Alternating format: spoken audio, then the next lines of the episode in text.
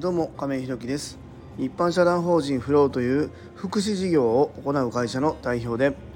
現在は障害のある方向けのグループホームブルーの三日面の運営をしております。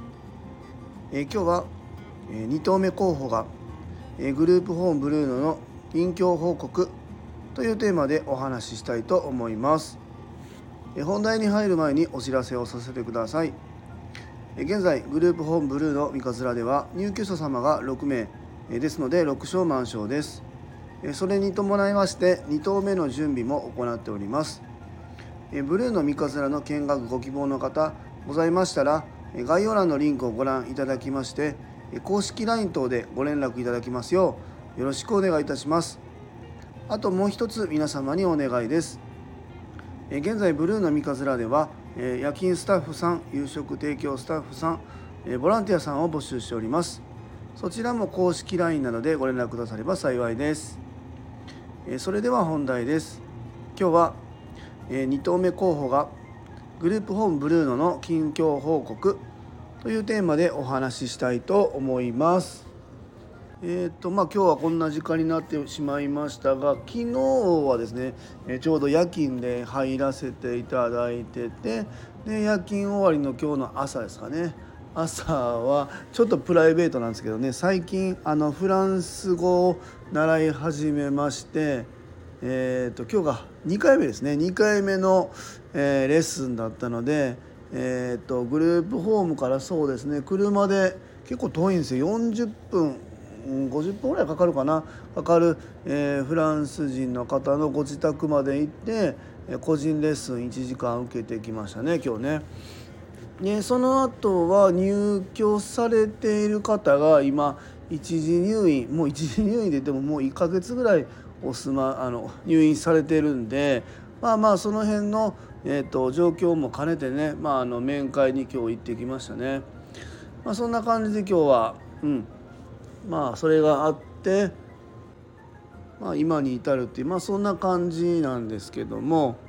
まあ、ちょっとねえっと間で、まあ、あの予想してなかったというかまあまあある程度は想定もしてたんですけどもああそうきたかという内容がありましてあの冒頭でもまあお話ししている通り今6床満床、まあ、6床満床と言いながら、今お住まいになられてるのが4人。で、えーえ一時入院されてる方がお一人で、え入居したいっていう希望が出てるけどなかなか、えーと、進まないなという方がお一人ということで、まあ、これで今6人というところで2棟目は進めているというところで。えーと、物件の方のね、えー、内見行って、えー、設備屋さんに見積もりを取っていただいてさあ進めようと思って今日連絡したんですけども改めて連絡したら不動産仲介の方から「すいませんちょっともう先に、えー、決まってしまったみたいです」っていう連絡が、え時間を置いてねかかってきましたね。まあ、あの前向きに検討しているんでもし入居予定の方また物件決めたいなっていう候補の方が連絡あったら、えー、知らせてくださいねとは言ってたんですけどもまあちょっとまあまあいろいろあったのか、まあ、ここら辺はねもうその不動産仲介の方責めてもしょうがないんでしょうがないですその向こうもその貸主の方もご商売でやられてるのでど、ね、もちろんそれはもう借りたいよすぐにでも借りたいよっていう方がいれば優先的になるかとは思うんですけども。まあそんなところでね今2個ぐらい検討していたところがもう2個ともまあダメになってしまったというような状況ですね今2投目なのでちょっとまたリスタートという形でこの年内、えー、どれぐらい進めれるか分かんないんですけどちょっとピッチ上げでね、えー、探していきたいなと思うんですけどもやっぱり、まあ、地域としては今和歌山市の三日面っていうところでさせていただいてるんで遠くならない程度でちょっと探していきたいなとは思っております。まあとか言いながらまあ4月ぐらいにはオープンしたいなっていうところをね進めているんですけどもこの辺はま不動産とまあご入居者の希望ありきで進めていきたいなと思ってますんでまたこの辺はねえっと状況が分かり次第、まあ、放送の方でもお話ししたいなというふうに思っております。でまあそれに伴って今スタッフさんのね、え募集も随時始めていっているところです。えー、お一人はもう入社されていてであと3人ないし4人の夜勤さんを採用しようかなというふうに思っていて、まあ、募集状況としてはまだちょっと足りないなというふうに思ってるんで、まあ、年明けからは本格的に進めていきたいなというふうに思っております。であとそうですねまあ先日サテライトのまあ、ステップアップというかうちのグループホームからサテライトの方に、えーと、転居希望されている方もいらっしゃってそこらそこの物件も一緒に見てきましたかね。でそこも初め当初言ってたところが埋まってしまって、えー、急遽違うところを見に行ったんですけどもここら辺もねやっぱりすぐに今ちょうどまあワンルームマンションなのでそのうちがやっているグループホームの近くにはえー、学校がね2個ぐらいあるんで結構こう何て言うのかな転居のシーズンというかまあそれがあるんでやっぱり埋まってしまう可能性もあるんでこの辺はやっぱり自分たちが考えてるよりもやっぱりもっともっとスピード感を出して事業の方を進めていかないといろんなところに幸せが来るなっていうのはねやっぱり自分で事業やってみて改めてねこの2投目っていうところであの痛感しておりますね。